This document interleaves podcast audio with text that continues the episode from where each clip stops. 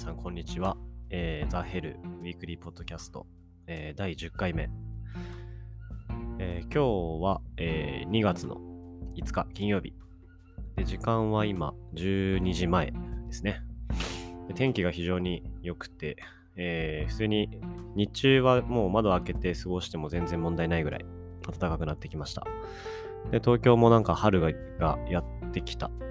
ていうニュースを今日朝見て、えー、通常よりもだいぶ早く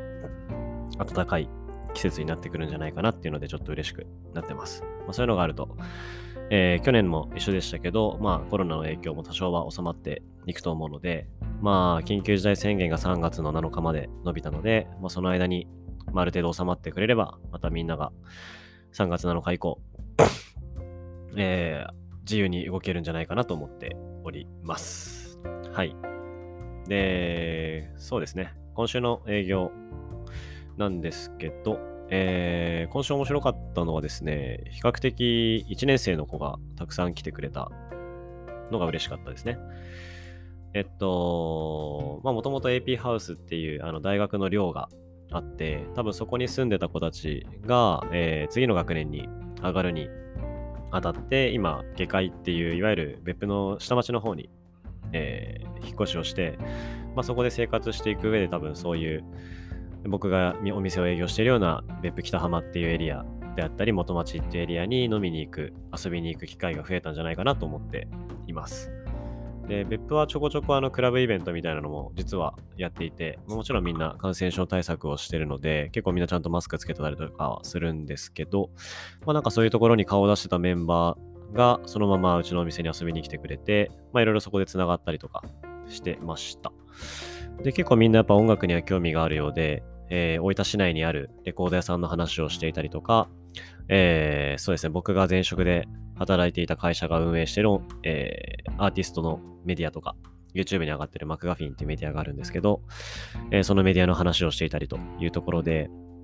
えー、まあなんか感度高い子たちってやっぱいるんだなっていうのをすごく感じました。服装もめちゃくちゃおしゃれだし。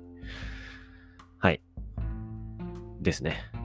で、まあ、売り上げもまあ、そんなに大きく下がることはなく、まあ、うちの店は若い人が多いので、まあ、良くも悪くもあまりそこまでこう気にしていないというか、えー、もちろん感染症対策はちゃんとやってはいるんですけれども、まあ、その上でちゃんと、えー、遊ぶような子たちが多いので、それはすごく助かってるなと思っております。はい。で、今日は、えー、そうですね。まあ、2つ話そうかなと思っていて、えー、1つ目は、えっと、次の店舗、2店舗目やるよっていう話と、もう1つは、えっと、大学生向けの食の学びを作りたいなっていう話をしたいと思います。で、1つ目のその次の店舗の話についてなんですけれども、えっと、今週というか先週末ですね。もう先週末に、えー、先々週末か。先々週末に、えー、実は新しい店舗を持ってる方、大家さんと、えー、お話をさせていただく機会があって、まあ、大きいんですね、その箱が。えっと、全部で50粒ぐらいあります。イメージしやすい感じで言うと、今うちの、うちの店舗に来てもらった人はわかると思うんですが、今の店舗がだいたい16坪、18坪ぐらい。なので、まあ、現状のあれの3倍ぐらいの大きさ。で、天井はもっと高くて、天井は2倍ぐらい多分あります。なのでかなり開放的な空間にはなるので、まあ、そこを今後どういうふうに活用していくのかっていうところは、えっと、新しいメンバーを、まあ、既存のメンバーもそうですし、新しいメンバーをこう募りながら一緒にディスカッションして中身決めていきたいなと思っています。で、これはまあ後の話にもつながってくるんですけど、まあ、基本的には僕はまあ大学生と交流をしながら、まあ、彼らのアイデアであったりとか、彼ら自身の経験になるようなものを提供しながら店作りっていうのをやっていきたいっていうのがあるので、まあ、そこはこれからも崩さずにやっていきたいと思っています。まあ、近々多分、うん、まあ、1ヶ月以内にはえ、リクルートかけるので、まあ、そこで参加してくれる人がいれば、ぜひお声掛けください。はい。で、そのお店の話なんですけど、お店自体はですね、えっと、もともと中華料理屋さんなんですよね。なので、えっとですね、かなり歴史がある中華料理屋さんで、えー、全部で230席ぐらい、1階と2階入れたら、あって、まあ、50年ぐらい前で、えー、年商1億円稼いでたっていう話なんで、まあ、ざっと倍で、倍だったとしても、まあ、年収2億円稼ぐ中華料理屋が別府に実はあったということはですね、結構やっぱ信じがたい話なんですが、まあ、当時のやっぱ、いわゆる別府が一番盛り上がってた時期に、まあ、その別府を支えていた、えー、お店の跡地ですね。で、当時の別府っていうのは、まあ、今で言うと駅前通りがありますけれども、あそこではなくて、流川通りであったりとか、流川通りよりも向こう側。なので、楠木銀天街とか、あとは秋葉とか、浜脇とか、あっちの方がもともとは旧中心街と言われていて、あちらの方がもともとめちゃくちゃ人がいたんですね。で、今の夢タウンがある場所っていうのは、もともと、えっと、漁港というか、えー、外からの船で来るお客さんを迎える場所だったと。まあ、基本的に別府に来る交通手段って全部船だったんですね、当時は。っていうのも、皆さんご存知の通り、別府って大きい山にたくさん囲まれてるので、今みたいに高速道路がたくさん通ってるわけではないんですね。なので、いちいち全部山越えてこなきゃいけないんですよ。なので、そう考えると、まあ、船に乗ってやってきた方が楽だったっていう時代があるので、まあ、広島であったりとか、まあ、今もやってますけど、四国であったり、関西であったりとか、えー、そういうところ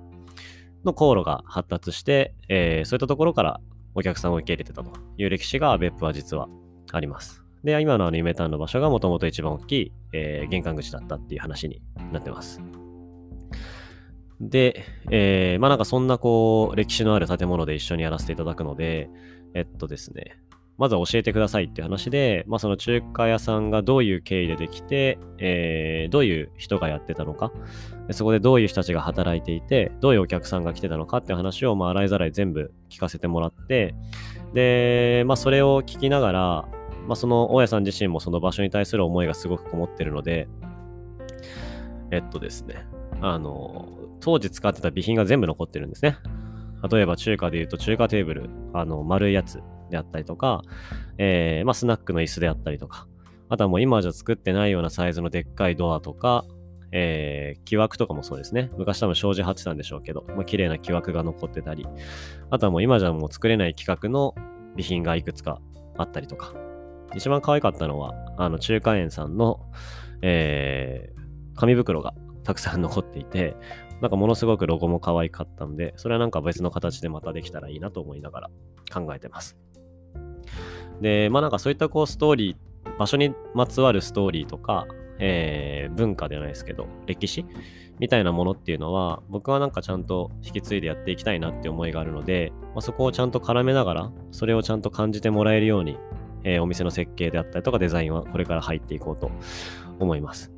で、もともとまあ結構大規模なものになりそうなんで、デザイナーさん入れたりとかしようかなと思ってたんですけど、まあ、予算の関係とかも考えると、まあ、そこはまあ一旦自分でまたやってみようかなと思っていて、で、まあそれを一緒に考える上で、えー、一緒にコンセプトなど考えてくれる学生さんであったりとか、仲間をこれから募集かけていきたいなと思うので、ぜひ、興味のある方はお店に来てお声掛けいただいてもいいですし、まあ、これからリクルートかけていくので、そこに応募していただいても問題ありません。はい。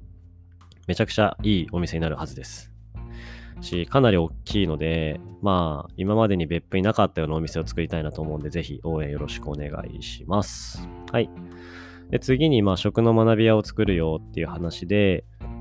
えっとですね、簡単に言うと、うんとですね、まあ、食に限らずって話なんですけど、まあ、基本的には企画であったりとか、まあ、そういうところに、えー、の、えー、学びを深める場所を作ろうかなと思っていて、で、こう思った背景は2つあって、で1つは最近結構あの、これからカフェやりたいんですよねとかって話を、まあ普通に会話の中で相談されることもあるし、なんかちゃんと改めて場所引く場所を作って 相談されることもあったりとかして、で、まあいろいろ話聞いていくと、なんか別にカフェじゃなくてもいいじゃん、それっていうこともちょいちょいあるんですね。で、よく学生さんとかに言われるのは、まあみんながこう集まって行ける場所が欲しいと。で、まあその背景には、まあののコロナの影響もあって、なかなかすぐ人に会えないっていうところがあるから、まあそういったものもあって、改めてこう人がちゃんと、えー、繋がれるような場所を作りたいっていうのがあって、まあその、例を考えたときに、じゃあ場所持とうって考えて、じゃあカフェだねっていう流れになってると思うんですね。なので、別にこうコーヒーが好きでとか、コーヒーを入れてとかっていう感じではなくて、まあそもそもの目的ありきなので、えっと、目的が明確ではあるんですけど、まあ、その手段がカフェになっちゃってるのがちょっともったいないなっていうふうに思いながら話をいつも聞いています。まあ、あとはお金の話ですね。まあ、クラウドファンディングで2、300万集めようと思っててって話もあるんですけど、うん、まあ結構大変。2、300万集めるって。いきなりこう、学生が1人で、2人でやったとしても、なかなか集まりづらい。ってなるとやっぱ銀行に行ったりとか、高校に行ったりとかしてお金を借りなきゃいけないんですけど、まあなんか、そこまでこうガチッと固まっていたりとか、まあ確実に続けていくっていう覚悟がまだない中で、そこまで大きいお金を入れるっていうのは、なかなかリスクが高いなというのを話していて感じたことが一つ。で、もう一つは、えー、うちのスタッフの特にお店を任せてる子たちに関しては、毎月1回、あの、お話をする機会を設けていて、まあその1ヶ月の振り返りと、えー、現状どうみたいな話をやってってます。で、その中で、まあ、実際に僕が店舗運営しながら学んできたことであったりとか、あとは社会人で、えー、会社員やってた時に学んだことであったりっていうのを、えー、共有していってるんですけど、なんかわりかし、なんでしょう、ニーズがあるというか、えー、すごくためになりますって話を聞くことが多くて、でもじゃあこれってここだけでとどめなくて、なんかもうちょっと体系化して、ちゃんといろんな人がそれ学べるような形にした方がいいんじゃないかなっていうふうに思って、今回そういう食の学びや企画の勉強できる場所っていうのを作ろうと思っています。まあさっきの、えー、店舗の話にも関わってくるんですけど、まあなんでそこまでこう学生にこだわっていくのかっていうのは、えー、みんな気になるとこかなと思います。で、僕がこっちの別府に帰ってきた一つの理由は、えー、僕みたいな人間を増やしたいんですね。僕みたいな人間にっていう、人間っていうと、ちょっと偉そうな感じがするんですけど、まあそうではなくて、まあ純粋に、まあ大学卒業して、まあどこかで就職、ないしは自分で何かをやって成長して、別府に戻ってくる、ないしは別府と関係性を築きながら、えー、これからもずっとなんかやっていける人っていうのを増やしていきたいなと思ってます。っていうのも結局、うん、なんでしょうね。別府には大学が3つあるんですけど、結局みんな大分市であったりとか、まあ、えー、県外に行ってしまったりとかっていうところで、まあ、せっかく別府で育ったのに、結局他のところに行ってしまってるっていうのは、別にダメなことではないと思うんですけど、なんかすごくもったいないなっていうことがあるので、えー、まあそういったところを考えると、えー、まあこういう時代でもあるので、何かしらのこう、別府に住むかどうかわからないですが、関係性を持ちながらやれることによって、えー、別府別府に対して新しい風が吹くであったりとか、新しいアイデアがどんどん入ってきて、より良い街になっていくんじゃないかなと個人的には思ってます。で、それをやる上で、まあ、僕自身の原体験からすると、やっぱりこう自分で店舗を持って別府でお店をやったっていう経験は一番大きくて、で、あれがあったから僕は絶対別府に帰ってこようって思ってたっていうのは大きいです。なので、僕の目標は、えー、これから5年以内、35までに、えー、1人でも2人でも別府と関係性を持って仕事ができる人材っていうのを僕が関わったところから出していきたいなっていうのが目標としてあるので、まあ、そういったために、そういったためにも、えー、まずは、えー、学生さんたちと関係性を作って、まあ、彼らが学べる場所を作って、えー、その学びをアウトプットできる場所、まあ、それが別府の空き物件だったりとかすると思うんですけど、まあ、そことのマッチングをどんどん進めていきたいなと思っています。で、実際にもう昨日、えっと、早速、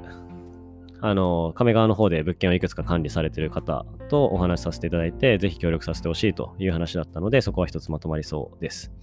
で、あとは来週 BBiz リンクさんの、えー、小島さんとお話をするので、まあ、BBiz, BBiz さんも今、あの空き家空き家の管理とかもやってるんで、まあ、そこと何か連携できたらいいなっていうふうに思って進めて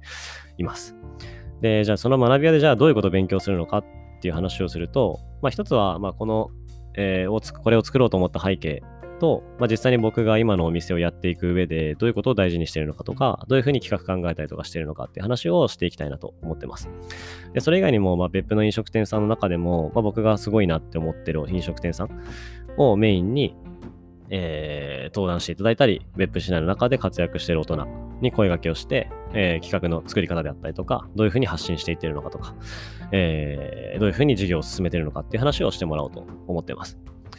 で、今も悩みどころだなのは、まあ、これをどうするか、無料でやるのか、有料でやるのか、まあ、一応時間を使ってやる部分でもあるし、僕自身も本気でやりたいなって思ってるんで、まあ、そこをどうするかですね。はい。まあなんか1万円とかそんなの取らないと思うんですけど、まあ、例えばもうなんか月1、2回とかでもいいし、えー、それに対して、まあ、例えば500円か1000円か、まあ、いくらかまだわかんないですけど、まあそういうふうにお金を取っていくのもいいのかなと思いながら考えております。はい。なので、まあ、一旦僕が、えー、今お店やりつつ、で、今はまあ、あとは朝ごはんのイベントですね。朝ごはんのイベントも今どんどん進んでいて、2月の20、21、えー、27、28、この4日間で朝ごはんのイベントやりますので、ぜひぜひ皆さん遊びに来てください。大分県内のメディアはほぼほぼ全部出ることになったので、多分 NHK も出れますね。はい。あと、大分のテレビ関係、新聞、雑誌、全部出ます。すごいですね。本当にご協力いただいているですね、えー、さっき、ウェブ酒スタンド純のソニちゃんには本当に感謝だなと思っております。はい。今週はそんな感じ。はい。で、まあ、えー、前回もお話ししたんですけど、えー、一応まあ、レコードを扱ってるお店ではあるので 今週のおすすめの1枚っていうのを紹介したいと思うんですが、そうですね。なんかまあ1枚あげるとすると、昨日、あの、買ったレコードで、あの、ボノボのミグレーションっていうアルバムを買いました。えー、僕はまあ、前回ライのえー、ホームを紹介したと思うんですけど、なんかああいう感じの、なんかテンポがめちゃくちゃ速いわけではないんだけど、まあちょっと女性的な声をしているアーティストであったりとか、えー、まあ、ちょっとゆったりめの曲調のジャンルの音楽、R&B しかり、がすごく好きなんですね。で、まあそのアルバムも昨日、あの、ベーシングレコーズっていう、えっと、大分県、大分市に、えー、今年の1月かな ?1 月？か去年の、あ、去年か。去年の12月か。にできたレコード屋さんがあって、まあ、そこで取り置きしてもらってそこで買ってきたものなんですけど、めちゃくちゃ良いです。で、まあなんかその人と話してて、まあ、ちょうど僕他にもレコード買おうと思って見てた時に、まあシャーデーがあって、まあシャーデーの名盤があったんで、えっとそれも一緒に買ったんですけど、なんかやっぱそういうシャーデー、まあ女性ですね。まあみたいなこう R&B の曲調がやっぱ好きだなっていうのがあって、まあ、そこからの流れでまあそういうライが好きだったりとか、あとはボノボとか、あとはソンとかでそうですね。もうすごく好きなので、えー、もしヘルの雰囲気を感じてみたいなと思った方がいたら、えー、ライとか、シャーデーとか、えー、ボノボとか、えー、ムーンチャイルドとかあるので、ぜひぜひ聴いてもらいたいなと思っています。えー、もう早くお店に行って自分で聴きたいなと思いながら買って帰ってきました。はい。まあ、今週はそんな感じ。で、今週も10回目なんですよね。で、去年の4月ぐらいかな？始めたの。3月か4月ぐらいに始めて、まあ、途中でだいぶ空間は、空白の時間があったんですけど、まあ、無事にというか、今年に入ってからはずっと続けられてるので、えー、嬉しいなと思います。まあ、今後はまあコラボ配信とかで、まあ、実際にゲスト呼んでその人に話を聞きながらいろいろやっていくのも面白いなと思ってるので、そういうのもやっていきたいと思います。あとは何か質問等ありましたら、どんどん、えー、DM でもいいので教えてもらえたらネタになるので 助かります。はい。ではじゃあ今日はこんな感じ。ではじゃあ皆さん、バイバーイ。